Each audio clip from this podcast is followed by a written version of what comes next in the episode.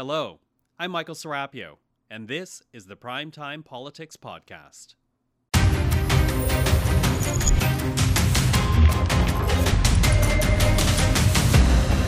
Coming up on Primetime Politics, selling Canada to Americans. You know who makes some of the cleanest steel in the world? Workers in Canada. The Prime Minister addresses the Council on Foreign Relations in New York, touting this country's green economy and critical minerals. But is Justin Trudeau overpromising on industries still in development? We'll speak to our journalist panel and get their thoughts on Harjit Sajjan and his revelation to the Immigration Committee, saying he was not checking emails when Kandahar fell. Plus, after several violent attacks across the country, what will it take to make public transit safe again? This is Primetime Politics. Hello, everyone. I'm Michael Serapio. We begin in New York City, where the Prime Minister spent another day, this time around addressing the Council on Foreign Relations. For Justin Trudeau, it was a chance to build on the momentum of Joe Biden's Ottawa visit and to sell Canada as a reliable partner with products and resources to offer to a world in transition towards a greener economy. The lithium produced in Canada is going to be more expensive because we don't use slave labor, because we put forward environmental as something we actually expect to, to, to, to be abided by, because um, we count on working with, in partnership with Indigenous peoples, paying fair living wages and expecting security and safety standards. Um, the world needs to decide, and are still in the process of deciding, is whether or not we're actually going to value the things we value throughout our supply chains. Well, to talk about the Prime Minister's address, we're now joined by this week's journalists panel. Tonda MacCharles is the Ottawa Bureau Chief for the Toronto Star. Stephanie Taylor is a reporter with the Canadian Press. And Joël-Denis Bellavance is the Ottawa Bureau Chief for La Presse. Hello to the three of you. Hey there. Good Hi. To see you. So here we have the Prime Minister uh, in New York, as we say, really pushing uh, Canada's environmental credentials, uh, critical minerals, a clean e- electricity grid. And that is what the government is hoping to achieve, and I, and I, I take that. But, you know, I wonder, when you talk about critical minerals, when you talk about the clean energy grid, there's still a lot of work to be done on both in order to achieve the government targets. Massive. Massive. So is the government, is the Prime Minister putting the cart before the horse, trying to sell this to New York? Well, look, it, let's say it's aspirational. It's an, an aspirational agenda on all of those fronts. Um, the government is prepared to put a lot of money in it, but even its own timelines to achieve, you know, that kind of uh, successful investment in those areas and development of criti- a critical minerals industry in this country is, again, but worth eighty billion dollars over the next eleven years, right? So he's down there selling it, um, and yes, a little bit putting the cart before the horse, because some of those projects, some of the, the areas they want to develop are long-term projects where they haven't got the infrastructure even to get these critical minerals out of the ground mm-hmm. and onto a rail car or a truck or, or a ship and out of Northern Ontario, for example, where, you know, Ring of Fire encompasses a lot of those mm. mineral developments. So, yeah, it's aspirational. It's what I, ambitious, but, you know, um, we're not there yet. Yeah, yeah, you know, you say Ring of Fire, and I have a, a thought on that, but first I want to talk to you, Joël-Denis, because, uh, again, here's the Prime Minister selling these industries, these resources, that we've yet to really figure out how that's going to work. Is there a fear of disappointing our partners in this? Well, there is, because the government is uh, known for not approving projects very quickly, and that's one of the uh, main criticism that have been addressed to the government. But I think Mister Trudeau is still doing something that's sort of a Uh, a selling uh, job, it's selling Canada to the rest of the world, and reminding uh, all those investors that Canada does exist, because I was told that nobody wakes up in the morning outside of Canada thinking of Canada, and so you have to remind them every time that Canada exists, and for the right reason, for our environment policies, for clean energy, but also access to critical minerals. And it, there's a race right now around the globe for investment in this area, so you, may, you have to make sure that Canada uh, raises its hand and said, we do exist and we have lots of that, so come and invest in Canada. So it's part of the job of selling, but there is an obligation of result on the part of the government to approve projects quickly. And a lot of the ministers who are in charge of economic portfolios are aware of that. Chrystia Freeland, the finance minister, is aware of that. Jonathan Wilkinson as well, and François-Philippe Champagne. And they work uh, together in a semi-formal way, if I may say, to try to make sure that we uh, get to approve those uh, projects for critical mineral in a more rapid manner. Yeah, yeah. Stephanie, what do you think of the challenge versus what essentially is the sell job in New York right now? I mean, Jonathan Wilkinson has acknowledged it takes too long to actually get a mine up and running in this country, at least at least a decade. Yeah. So as you say, this is very aspirational, uh, and there's still a lot more homework that needs to be done. I think this announcement, it's very clearly Trudeau is still riding the victory lap off of landing the Volkswagen deal. But experts from Canada, elsewhere, the United States, all agree that the government has to answer the regulatory questions of not just approvals, but actually getting it built. And talking about the Ring of Fire, yes, some First Nations are in favor of it, but some First Nations are not yeah. in favor of it. And this is a government that also values reconciliation, and it has since day one, and it says it continues to. So how is it going to accomplish that? And it's frankly not even a problem. I mean, it's a problem because the Liberals are in power, but any government in Canada mm-hmm. is going to have to contend with this and contend with potential court cases. And how are investors going to deal with that when they've looked at what happened with Trans Mountain Pipeline the last time a project tried to get built and it was tied in court and the government had to step in? So there's a lot more homework the government needs to do after it's done its victory lap. Yeah, it's, and it's interesting because you both mentioned the Ring of Fire, and quite frankly, we've been talking about the Ring of Fire in some form for, for so long now, for decades at this years, point. thirty yeah, years? Exactly. And, and it, to your point, there's not even a road to go, get up there mm-hmm. at this moment in time. So, so talk to me about what you're hearing amongst Ottawa officials, amongst ministers and government people uh, about that challenge and how they intend to tackle it. Well, I've asked that question of Minister Wilkinson and uh, talked to him about that, but I don't hear actually a concerted plan, and maybe they have one and they're not telling us. There's lots of times when they've got work behind the scenes going on, they don't tell us. They don't mm. see fit to let Canadians in on, for example, their strategy of how to secure the Volkswagen investment until, bang, they drop it on the table that day. Um, I can only assume that both the provincial government and the federal government are doing some kind of outreach work with the various Indigenous communities and leaders in those areas. But you know, Bob Rae, when he left as interim Liberal leader before he was appointed to uh, the embassy in New York, or the mission to the U N in New York, uh, was involved very much in trying to push that development along and mm. the talks and the consultations with the Indigenous leaders there. Um, but the last time I talked to leaders up in that area, there was there was still no uh, it, no sense of urgency uh, around talking to them and um, compelling talks forward. But you know, to be honest, that was a little while ago, so I don't know where it stands now, but it can't move forward unless they're engaged. Mm-hmm. Yeah, the uh, Premier of Ontario is, will be push, has been pushing a little bit more lately because of the Volkswagen announcement, and also mm-hmm. that Canada wants to be able to build uh, electric car from the batteries up, you know, assembling it. And yeah. so he's been pushing it. And the fact that he's got a great working relationship with Monsieur Trudeau probably will get more attention from Ottawa, but I would say that uh, on, on, on Ottawa's radar, it's been far away. They've been dealing with other issues.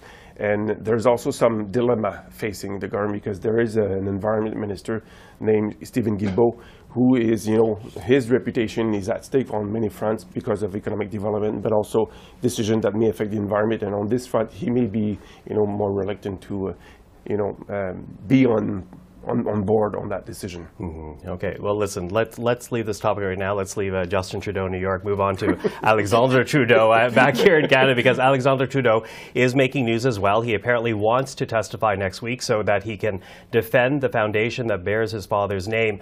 But this week, we're hearing from Pascale Fournier. She is the, a past president of the Pierre Elliott Trudeau Foundation, and she says past officials misled the Canadian public because of identifying that one hundred forty thousand dollars donation as coming from business, uh, uh, rather not identifying it as a donation coming from businessmen from China. It was rather identified as a Canadian donation. Take a listen. I immediately started to ask questions about, you know, why is it that we would have two receipts that are so different, that one is seems to be international, with money that seems to come from China, and another one with an address in Quebec. Uh, and uh, and I looked with uh, my with the C F O Caroline Lin, who was working with me on on that file. We we tried to understand what was sent uh, to the government. Okay, uh, Stephanie, I'll get you to start us out here. How troubling is it to see a recent president essentially distance herself from the foundation with which she was working? This is a foundation that is in damage control. They are in crisis. And I think for any Canadian that is following this story, and I think it's worth saying, it's a confusing story. There's a yes. lots of twists and turns and to keep up with it. And if you're not from Ontario or Quebec, you might even know not even know what the Trudeau Foundation is or what it really does, that it offers scholarships. But I think any Canadian watching this testimony, if there were watching testimony today, they're seeing a lot of finger pointing, and they're seeing a lot of how is this going to be solved and who is responsible, and, and, and again, that kind of damage control. So it's after this testimony, it is hard to see how things are getting any better for the foundation, as it still tries to, as you say, with, with Mister Trudeau wanting to appear, kind of salvage that reputation, where it still finds itself in this political epicenter of a, of a fight of who knew what, when, and where. Yeah, I mean, I think to a certain extent, mm-hmm. what um, Alexandre Trudeau wants to testify about is the kind of good work the foundation does and, and salvage its reputation. But that's almost beside the point yeah. right now to the political debate over, you know, the, the source of the money. Was there a deliberate effort to identify it or not misidentify it uh, and not reveal its actual origins? And to what extent people were misled around that. And so that's the political question. And uh, honestly, I'm not sure if uh, Alexandre Trudeau is going to shed light on that, or if he's going to find himself sort of at the crosshairs of an attack on he, he and his brother and his family name and how he rises to that. Well, I, I, I got to say baited. as well. Well, you know, it baited, but he also said, he said this in, in, in a newspaper article, right? An interview. Le Devoir. Not, not La Presse, unfortunately. which, is why, which is why I'm staring at you. But regardless, great paper. So, so he, he essentially says that he wants to testify. I don't know if he realized, or, or he realized it would be the ethics committee that would reach out and say, yeah, come speak with us, because a far different committee than, than the procedures committee. Chaired by the Conservatives. Absolutely, yeah. the yeah. key part of that. So, yeah. so what do you make of all that? Well, it's um, Pascale Fournier, I think, pointed out an issue of governance and proper governance in the face of uh, the public, uh, its accountability towards uh, the National Revenue Agency, and also the main uh, provider of fund uh, innovation, uh, industry, and, and science department. Um, Mister Trudeau, the Alexandre Trudeau, might be on the hot seat because he's the one who signed the contract for the donation with, you know, uh, whoever signed it on the other end of it, so we don't know. Mm-hmm. So he's the one who signed it, and Pascale Fournier was saying that he did not have the authority to sign that. So that may bring a lot of questions uh, mm-hmm. uh, at that committee, and I'm sure that, yes, he's ready to testify, but he should be ready for to face some tough questions on the part of the Bloc Québécois, the Conservative, and the N D P as well. Yeah, if he still shows up, because I think that's the other thing we have to watch out for. They and also, but they will compel his yeah. appearance.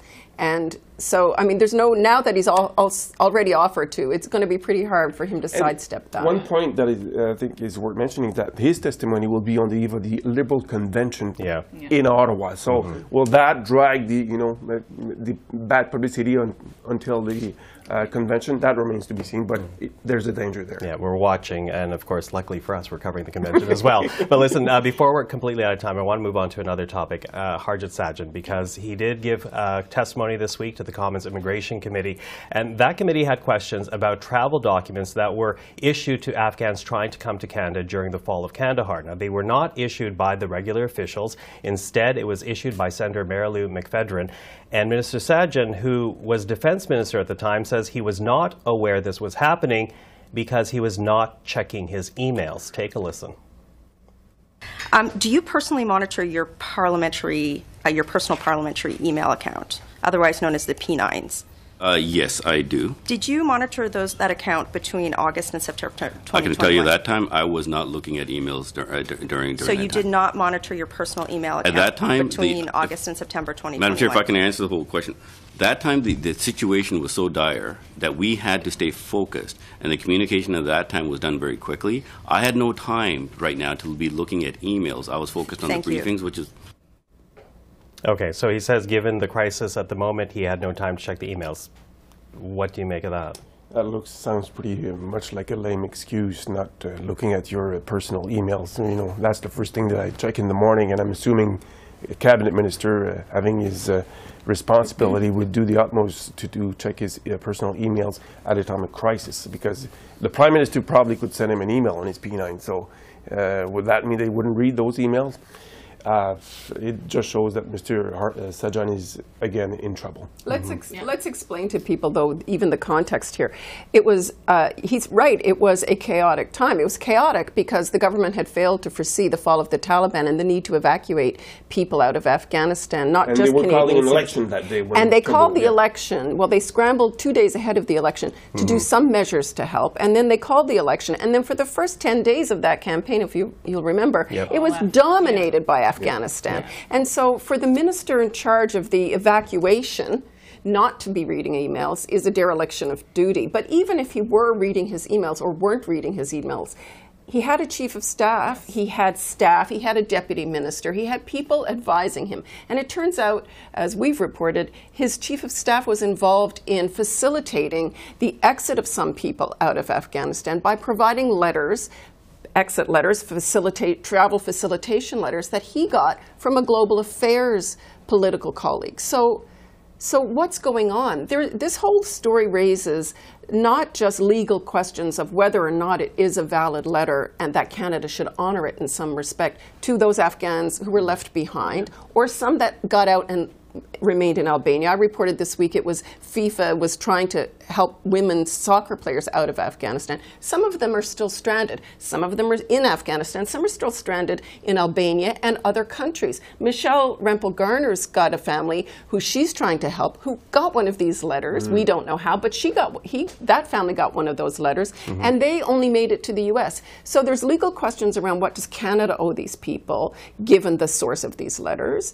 And then there are political and moral questions. What is what do we what is our obligation, even if they're deemed not to be official government documents, as the government is claiming?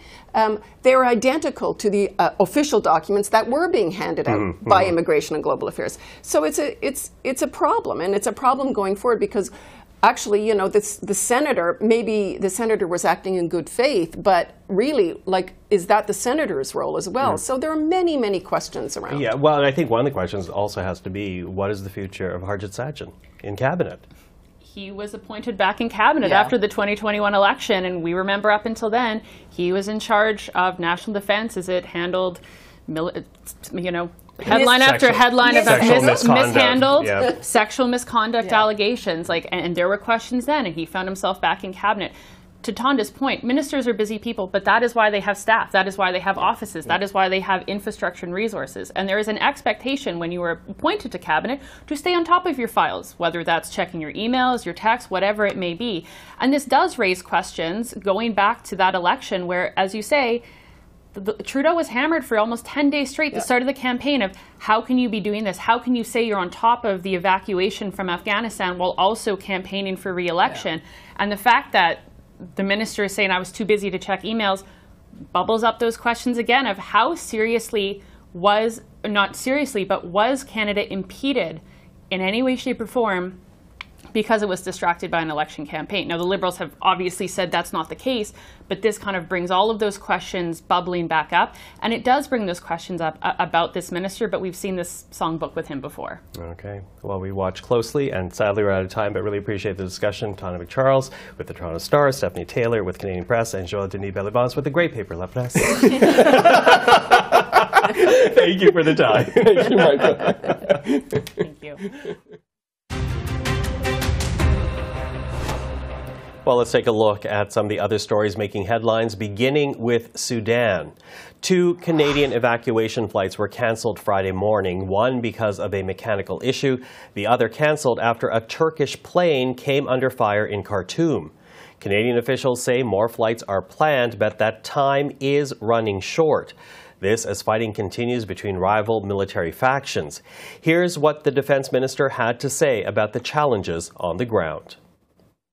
The terrain at the airport is very rough, and it requires a continual assessment by our officials, together with our allies, and that planes can safely take off. The strike by federal workers is well into its second week now, and their union says the government has tabled a new offer for one hundred twenty thousand Treasury Board employees. Both sides are at the table. The Public Service Alliance of Canada hoping talks will continue through the weekend. The P S A C has been calling for the Prime Minister to get more personally involved. Justin Trudeau says serious offers have been made, and he has faith in the process. I have deep faith in collective bargaining as a process, and we know that our negotiators uh, are putting forward serious offers and uh, working constructively with uh, laborers. King Charles has assumed the honorary title of R C M P Commissioner-in-Chief after a ceremony at Windsor Castle. The King now has a special officer's sword to mark the R C M P's one hundred fiftieth anniversary, and he has Noble, a black mare gifted by the Force. Noble and other musical ride horses will be part of the King's procession after next weekend's coronation in London.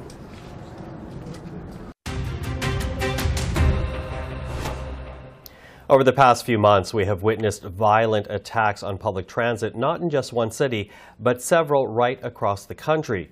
It is shaking the sense of security in transit workers when they show up for their shifts, and has many people questioning their own safety when they board a bus or a train. So what can be done about the situation? Earlier this week, I spoke with Marco D'Angelo, the president and the C E O of the Canadian Urban Transit Association. Mister D'Angelo, thank you for joining us. Thank you. Great to be with you. So, you know, the timing uh, of your, your media event uh, certainly has resonance. We, we've just seen a number of really horrific attacks on transit systems across this country. Before we actually get to the recommendations themselves, talk to me about what you've heard about the impact of these kinds of attacks from transit workers, but also from transit users. Well, I mean, at the beginning of the pandemic, we were able to secure funding to ensure that we had a high level of service so that Canada's essential workers could get to their jobs during the pandemic. Since that uh, is subsiding, ridership began to increase. And right now, we're at about seventy to seventy-five percent of ridership on average returning across Canada. What we don't want to have is fear of taking transit being an impediment to, to, for folks returning uh, to, to transit and taking our services so they can get around their cities. It's what you don't want to have happen, but do you sense that's already happening right now? Well, in, I mean, it's, it's undeniable. Uh, in, in many large uh, cities, uh, there have been incidents of violence in transit, and that's why uh, I, our association worked with uh, seven large systems across Canada to develop a series of recommendations uh, that we think are actionable and doable and will make our transit systems more secure for folks. Okay, now, now the, the, the recommendations, they involve action on the municipal level, on the provincial level, on the federal level. Uh, obviously, you're making an appeal to Ottawa today, so, so let's begin there. In terms of the federal ask, one of them has to do with a criminal code redefinition. Can you talk to us about that? Sure. Um, our association, uh, maybe about a, uh, a decade ago almost, we started uh, a campaign uh, to amend Section two sixty-nine of the Criminal Code. And so at that time, uh, we transit operators were included as a protected group, so when it comes to sentencing, that that would be considered um, a factor uh, when a judge would determine the sentence for assault. And what we're asking for today is to have that definition broadened uh, to include all of those who work in transit, because it goes beyond operators. We've got maintenance and supervisors and cleaners and customer service people, and we need to make sure uh, that they are protected. We have to provide a safe workplace uh, for our, our employees across the country. Okay, so, so one has to do with the criminal code adjustment, but you know, among the other recommendations, uh, I guess the, a couple of them that goes to the provinces really, or it seems just on the surface, is the fact that you, you note that transit is also, beyond getting people from A to B, being used by others as, uh, as a way to solve homelessness for some, mm-hmm. uh, is a, as a place of refuge for those who are experiencing mental health crisis, mental health issues. Where does the federal government fit into that piece for you?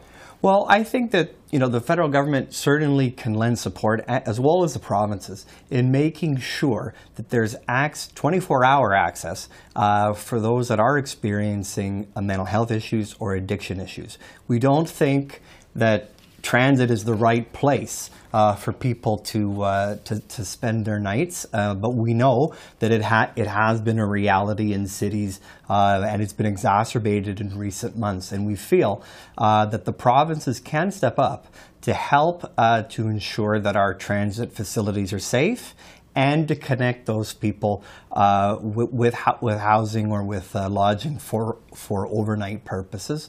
Also during uh, heat waves to um, heating to cooling centers, and during you know we had some cold snaps this winter as well.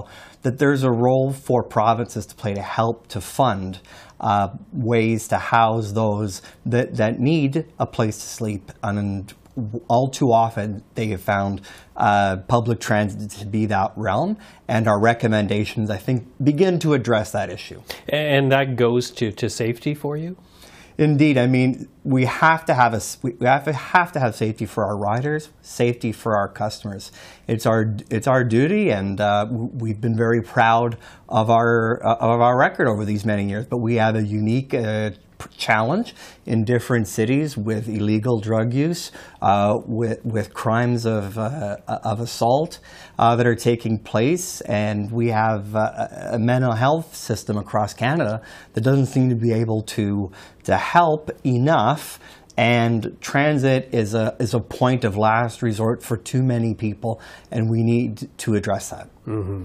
Now, a part of this also goes towards security, more more empowerment for for, for transit constables. But but you're also calling for a meeting uh, mm-hmm. of provincial, federal, and municipal uh, leaders to come together to actually tackle this. How far along is that request? What type of response have you had so far? Well, I mean, we've worked with those um, cities that, uh, that are most affected by the uh, the, out, the outbreak of uh, violence during the last uh, couple of months, uh, but also we've reached out to Labour and happy to have their support on these recommendations.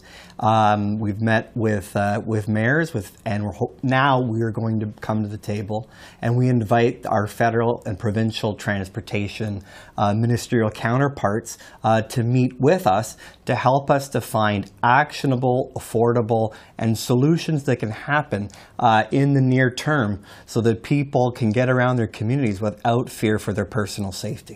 And what type of timeline do you hope does accomplishes this? Well, I mean, we've got the report out today. We know, it, you know, not all twenty-seven recommendations can happen overnight, but it's definitely been a conversation starter, and we're very interested in following up on these recommendations with the provinces and with the federal government on them. Marco D'Angelo, thank you very much for the time. Okay, thank you very much. And that is our program for tonight. I'm Michael Serapio. For everyone here at C PAC, thank you for watching. We'll see you on the next Primetime Politics.